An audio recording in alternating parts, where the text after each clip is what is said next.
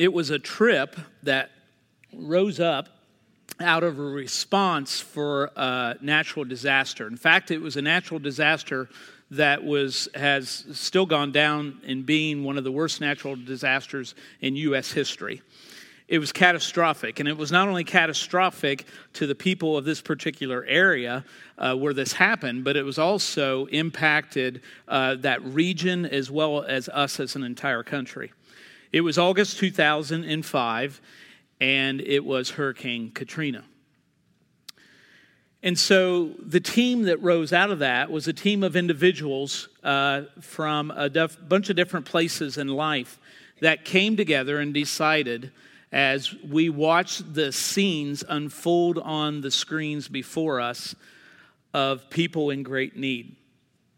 And so about 20 people from ECOB back in uh, December of 2005, the week between Christmas and New Year's, decided that we had to go to New Orleans.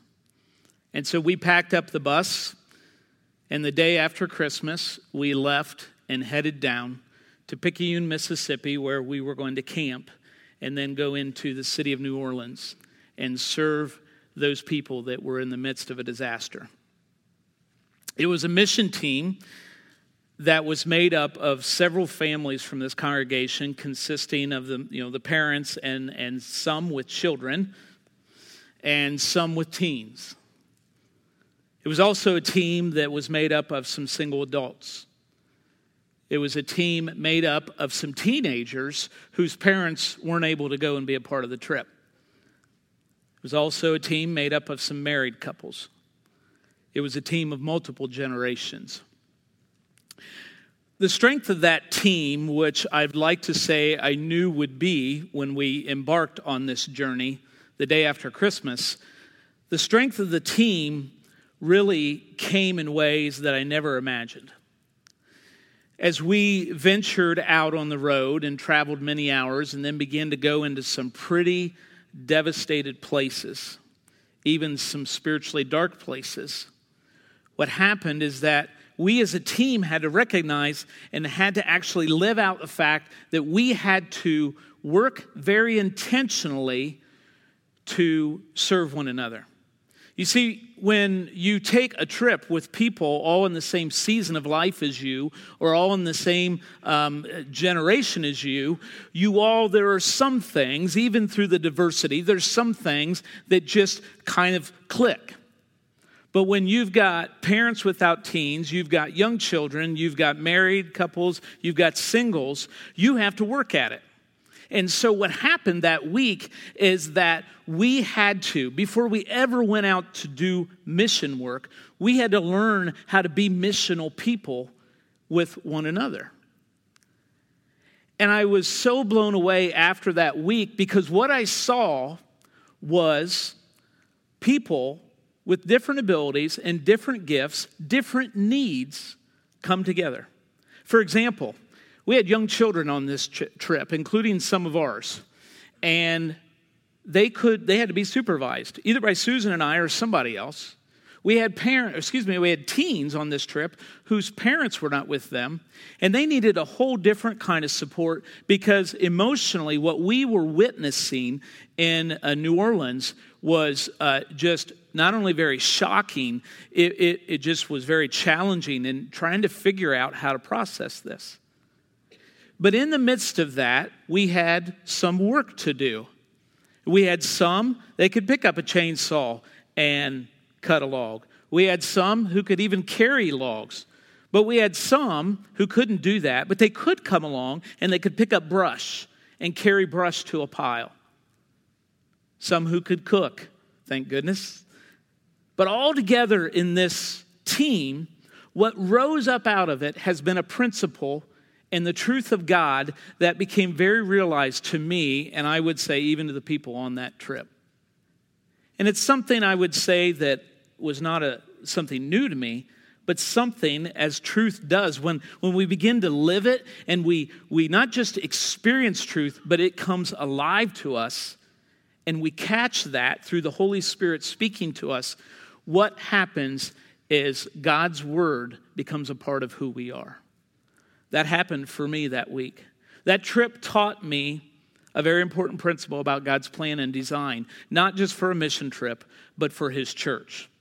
And it's one that really began to shape my ministry as youth pastor somewhat differently, but it also has shaped my role as senior pastor of this church. And part of it is because it's been nurtured in this place. And it's this value of multiple generations together in community. I would like to say that every church has multiple generations, but we know that's not true. Some churches work very hard just to gear toward a very young crowd. Some, by nature, as a church uh, begins um, to fade, unfortunately, is resulted, and, and it ends up being um, a, a, a lot of people near the end of season of life. And while those situations are not always intended, there is something about us as a church that I absolutely believe we need to nurture to prevent either of those things from happening. Because I believe the community of God is best represented in what I see in not only this church, but other churches in this country that represent multiple generations.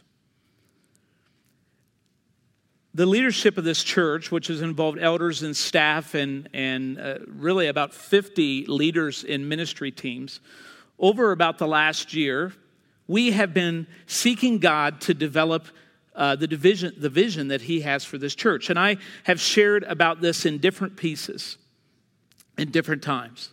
One of the things we've done in that process is we've stepped back and said, so what has made this church at times thrive? When were we at our best? When have maybe we not been our best as a, as a community of faith?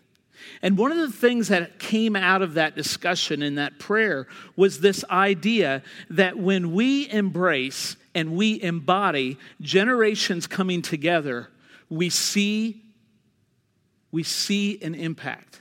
Not just an impact on us as the people of God, but an impact on this community. Now, what this doesn't mean is that we can't have just a children's thing, or just a youth thing, or just a senior adult thing. That's not what I'm saying, because we need those. But that's, if that's exclusively what we're doing, we are missing out on this value of generations together that teaches us incredible things like I learned and others learned on that trip. This value, I believe, as from the first day 20 years ago that Susan and I stepped into Barron Street, and I believe what has brought many of you into this fellowship, we've seen this common heartbeat where we're not afraid to put young people with senior adults. We're not afraid to put those who still have children with those who are saying, Phew, yeah, we just got rid of them all. Great. You see, we've been most effective in sharing life and sharing Christ when we've embraced this value of multiple generations. Generations, not just in the same space, but generations together. And so I want to talk a little bit about today. We're going to hit over the next few weeks. If you flip the back of your sermon sheet over, you will see our five values as a church that we are reaffirming. They're not brand new, but we, we want to continue to affirm those as part of who we are as a church. Now, if, if you've done any vision work, if you've done any work on values and stuff in organizations or, or your, your workplace, sometimes they can get weighed down. Sometimes you can look at them and say, well, you know, that's great. You know, yeah, we got to do it organizationally. What, why does that really matter? What I hope to do today as we look in Scripture, what I hope to do is to say that this is not just about an organizational structure. This is not just about creating an organization and some great buzzwords no, this is what we as a church, because we are the church, have to embody. I don't think there's an option here. In fact, I know there's not. And so that will shape us, that will shape how we do ministry. As I said, I believe it's, it's a value that brought many of you into this place and why you call this your church family, your church home. Not just because it's closest to your house or the worship times are convenient or you happen to like this part or that part. No, it's the values that keep us united together. And so I want to take a look at a verse to, or a passage today, and actually, Miss Colleen shared it a minute ago. I would like us to go to Deuteronomy 6. Excuse me. This is a passage that actually uh, Pastor Josh has preached on. I actually uh, think most of us have preached on this one or more times over the last couple years. Um, it's important.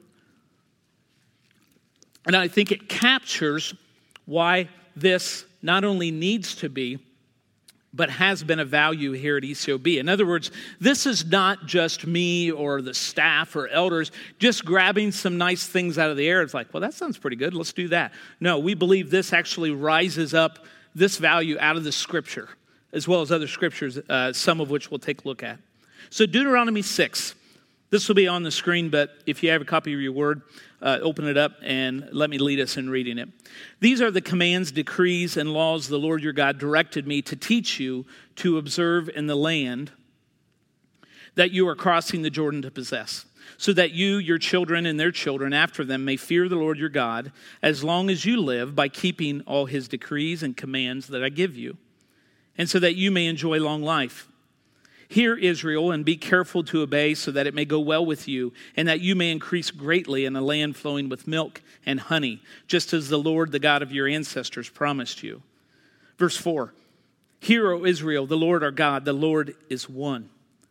Love the Lord your God with all your heart, and with all your soul, and with all your strength. These commandments that I give you today are to be on your hearts. Impress them on your children Talk about them when you sit at home and when you walk along the road, when you lie down and when you get up. Tie them as symbols on your hands and bind them on your foreheads. Write them on the door frames of your houses and on your gates.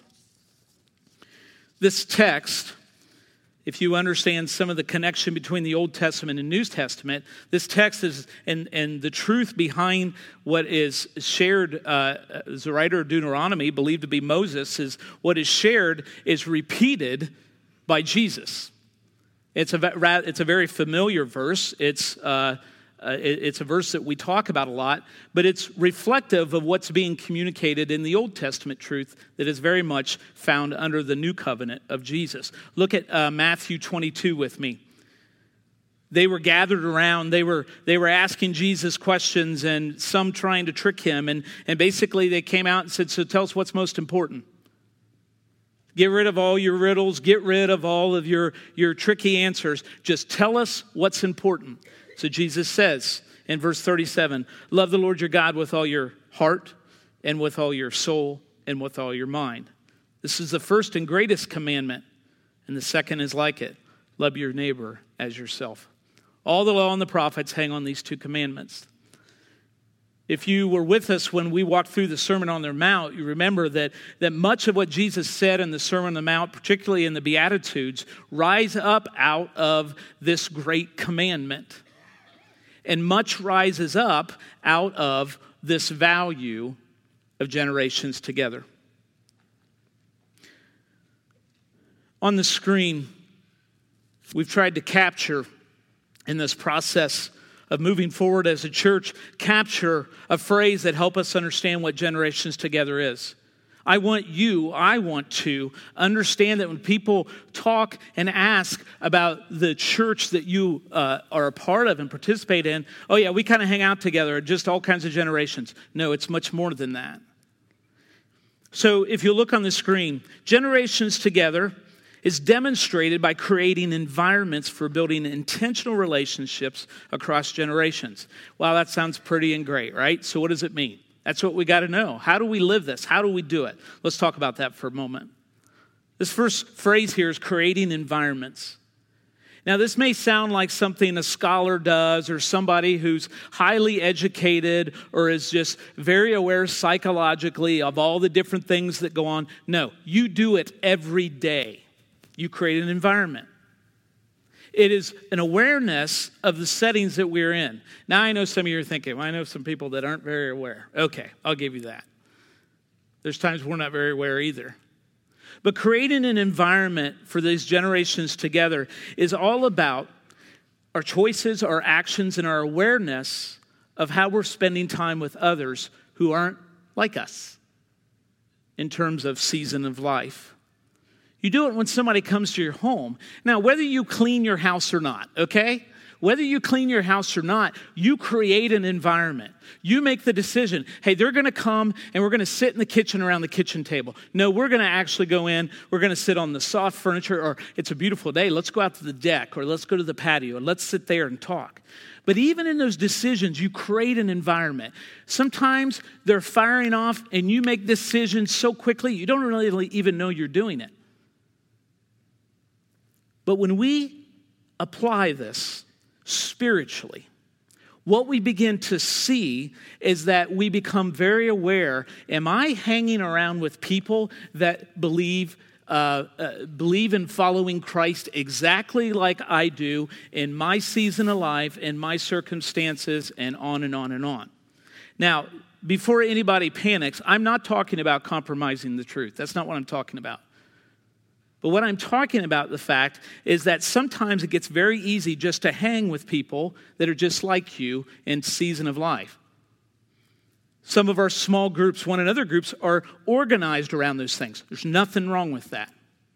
But there is something so good about putting ourselves in places with people that give us a different perspective from a different season of life and what it means to follow Jesus in that. I just learned a couple of weeks ago, and I, I'm telling you, I can't share the story without smiling because it just it absolutely warms my heart. There's a young lady in this church, she's a junior high student, and she has chosen to go periodically to one of the nursing homes here in Eaton. And when she goes there, uh, some of the time, I don't know if she does this all the time, but she plays dominoes with some of the senior adults there at the nursing home. She's created an environment. It's pretty simple. We don't need lots of money. We don't need lots of other resources or creativity. Sometimes it's as simple as saying, Hey, I like to do this. Maybe somebody else would like to do this with me, somebody that normally wouldn't.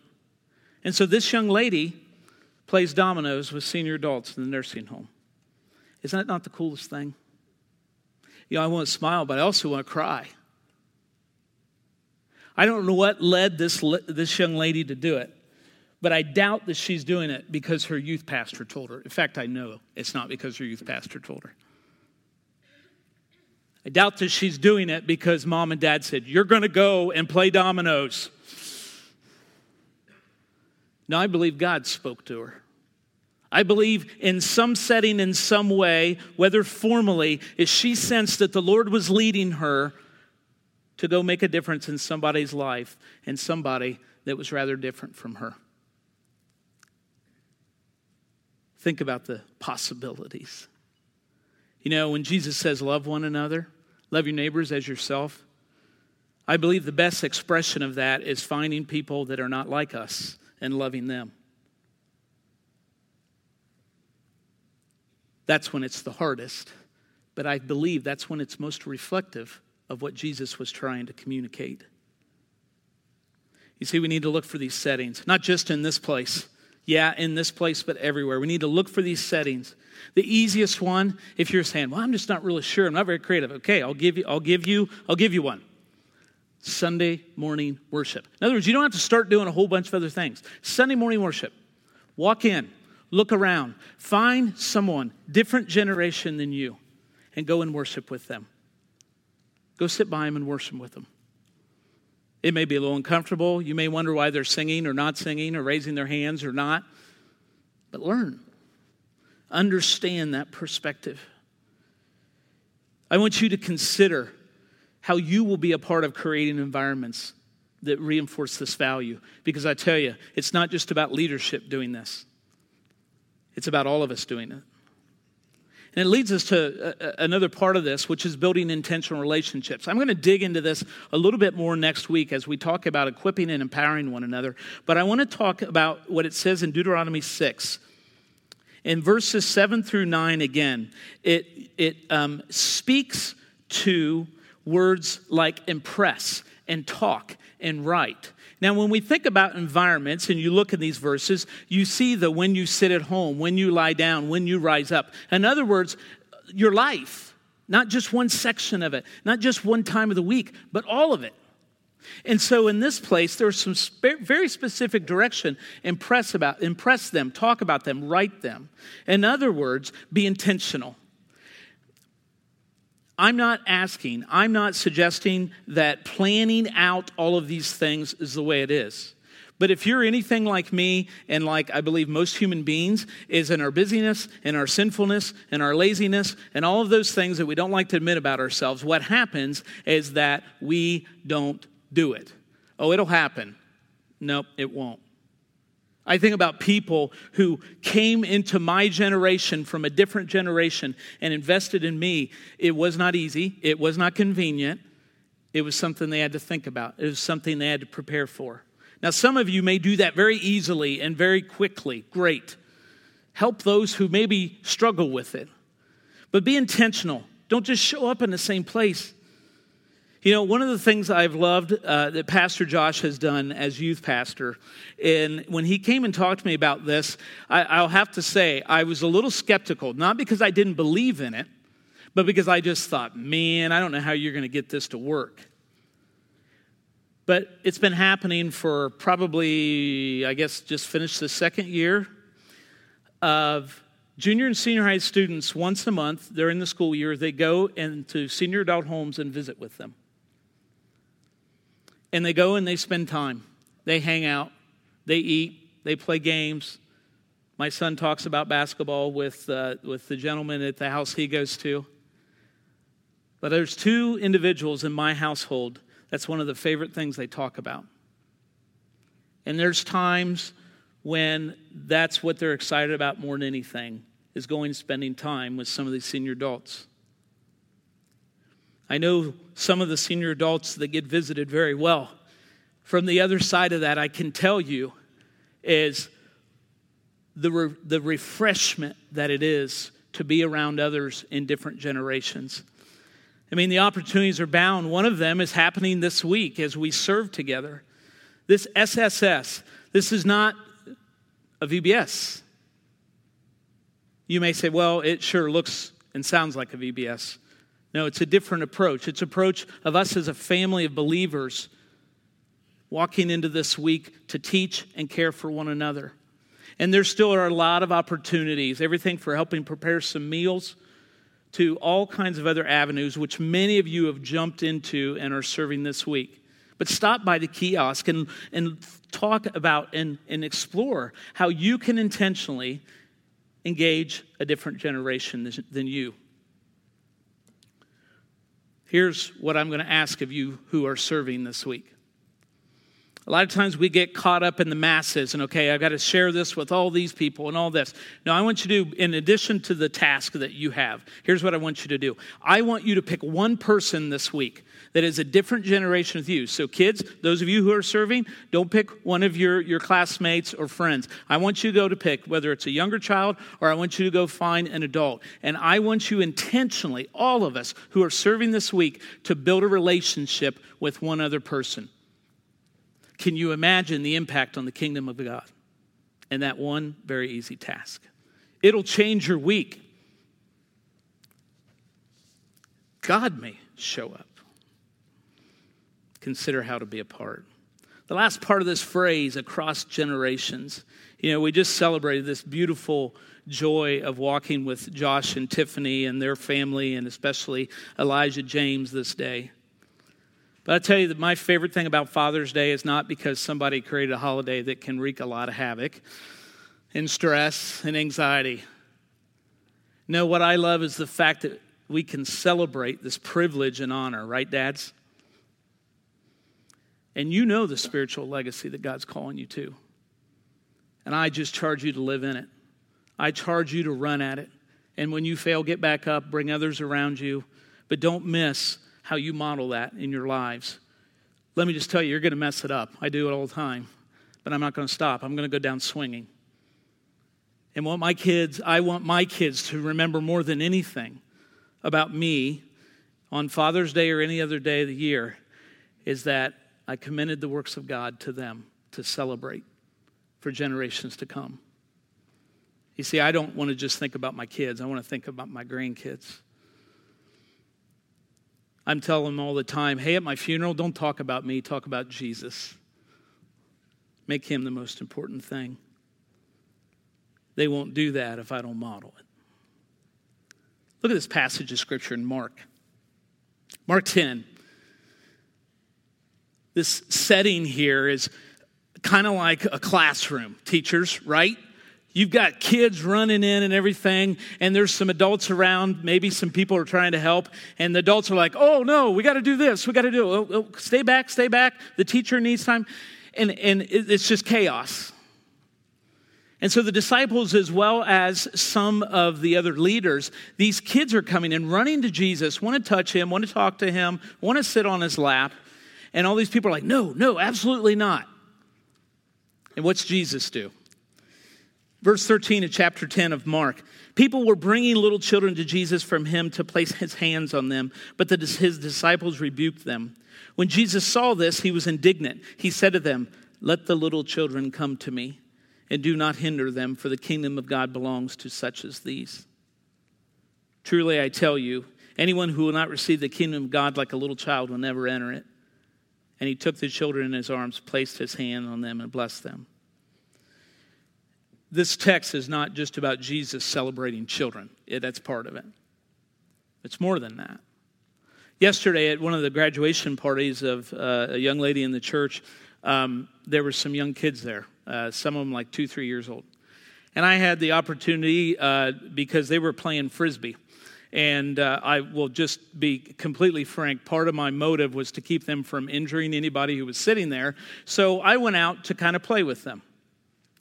And it, it, was a large frisbee, and so we have some young kids, and this one little boy who's two, and and uh, I, my turn, my turn. He wanted to play, so you know you go through those choices. Okay, do I just do it and make him feel like he did it or whatever? But I had an opportunity. I had an opportunity, and it, it kind of came to life for me because I'm like, when's the last time I taught a little kid how to do something?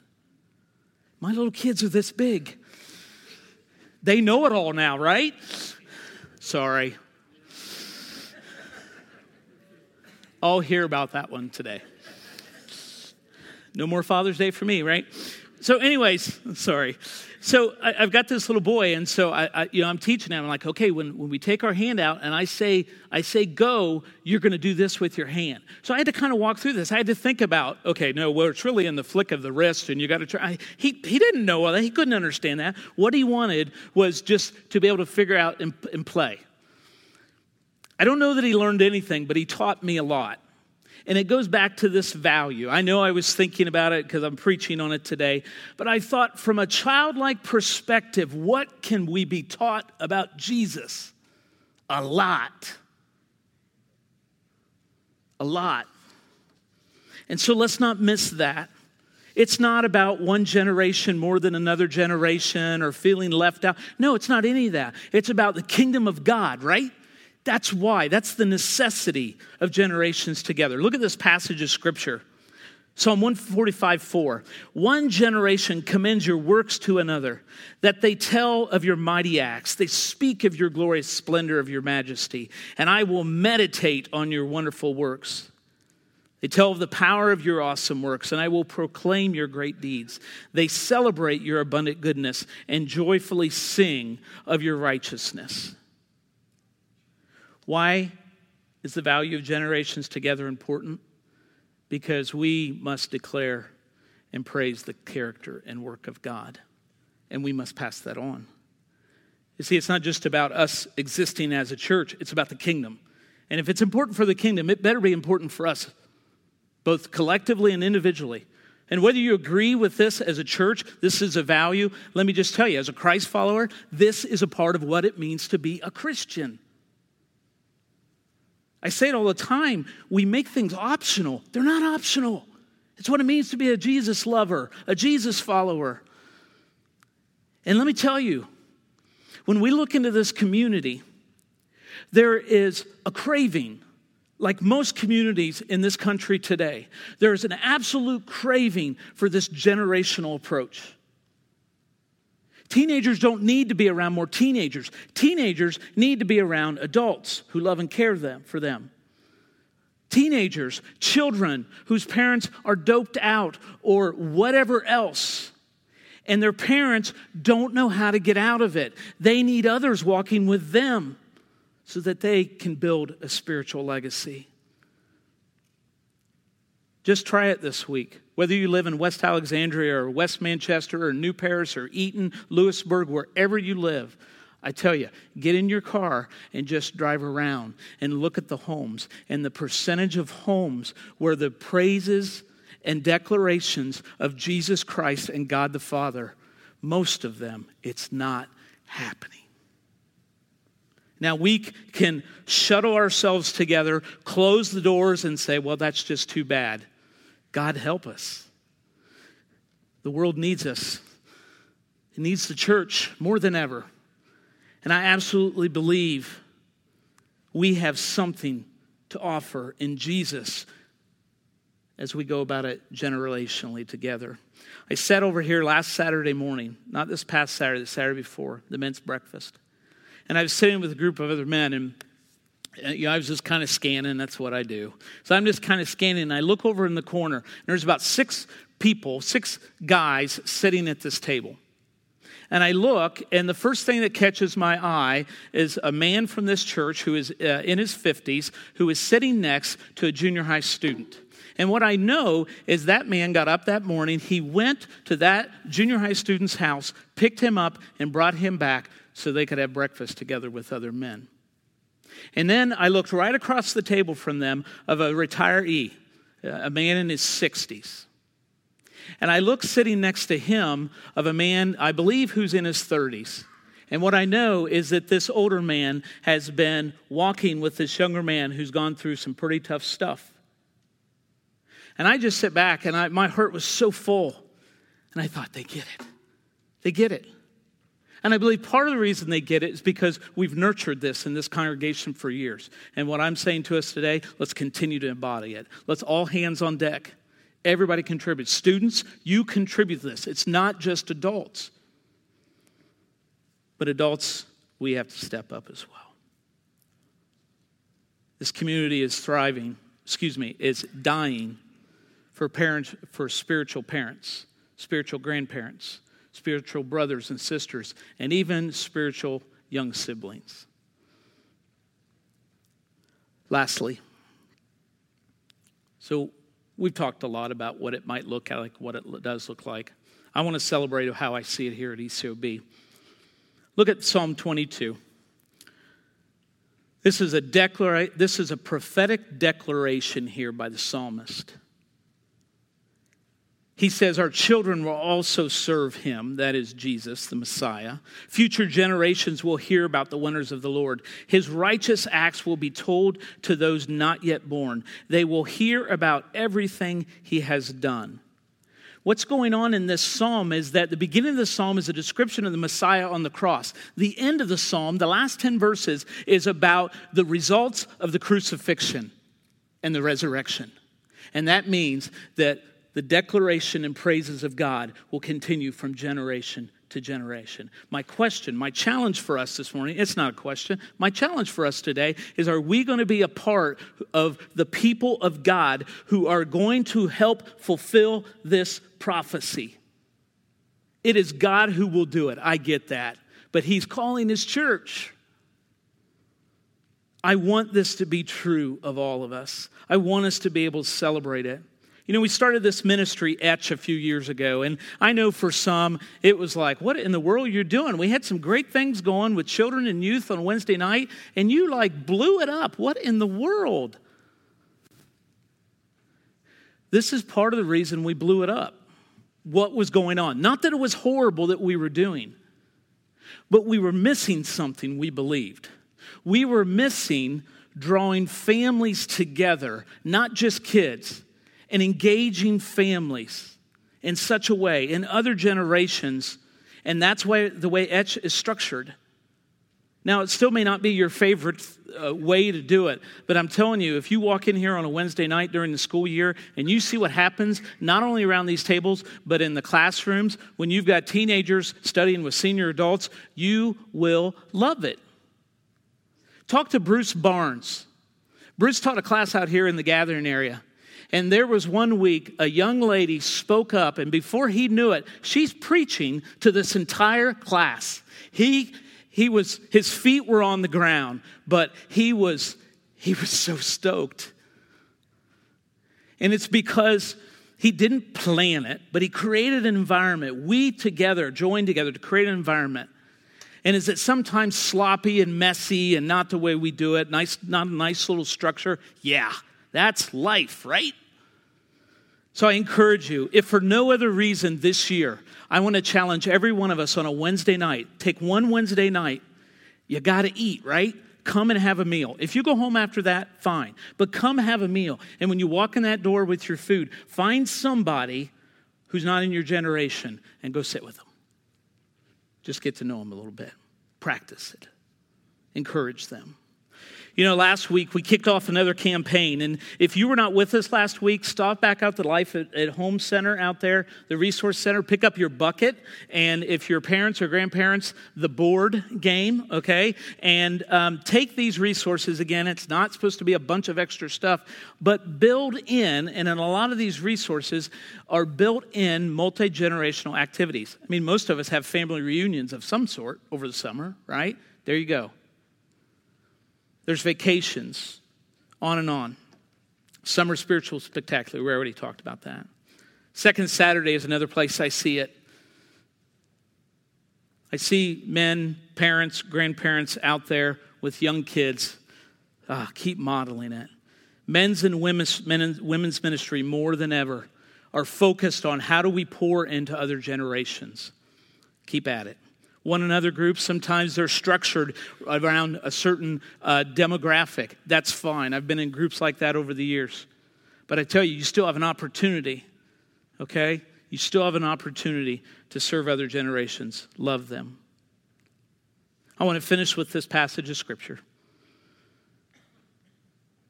Paul. We're going to talk about Paul and Timothy next week. But Paul, who really mentored Timothy, he speaks to him in this one pastoral letter and he says, I am reminded of your sincere faith, which first lived in your grandmother Lois and in your mother Eunice, and I am persuaded now lives you and in you also. Let that be said of you, okay? Let that be said of you wherever you're at generationally. It's not too late continue to invest and care for one another and come together, creating those environments, building intentional relationships across those generations. And I'll tell you, we will share life and share Christ as a church more effectively than we ever have. So let's not be scared. All right, I got an assignment for you. Today, when we, we're going to close here, I'm going to invite Pastor Matt and the team up. But after we close, and I'll have to say, First Service did this really well. Um, I want you before you leave today, I know it's Father's Day, but take two minutes, okay? I want you, before you leave today, I want you to, to, to kind of scan around and, and intentionally go to somebody. Kids, you got to do this too, okay? Go to somebody who is not of your generation and, and greet them this morning, okay? Just introduce yourself, say hello. You may know them, you may not, okay? Don't make it your parents, okay? Um, uh, but but let's start in a very small, practical way, all right? And let's embrace this value. And better yet, let's embody it. Father God, what a joy it is to serve together. What a joy it is to have a childlike faith that um, is taught to us even when we're many years ahead. Lord, what, what a celebration of seeing that on a, on a team headed to serve others. You did a mighty work in drawing people together. That's what you do.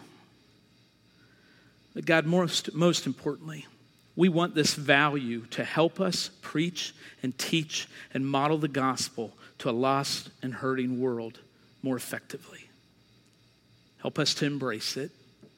Help us to learn how to practice it even better. And most of all, May we declare your praises and your goodness and your mighty acts every step of the way. In Jesus Christ's name we pray. Amen.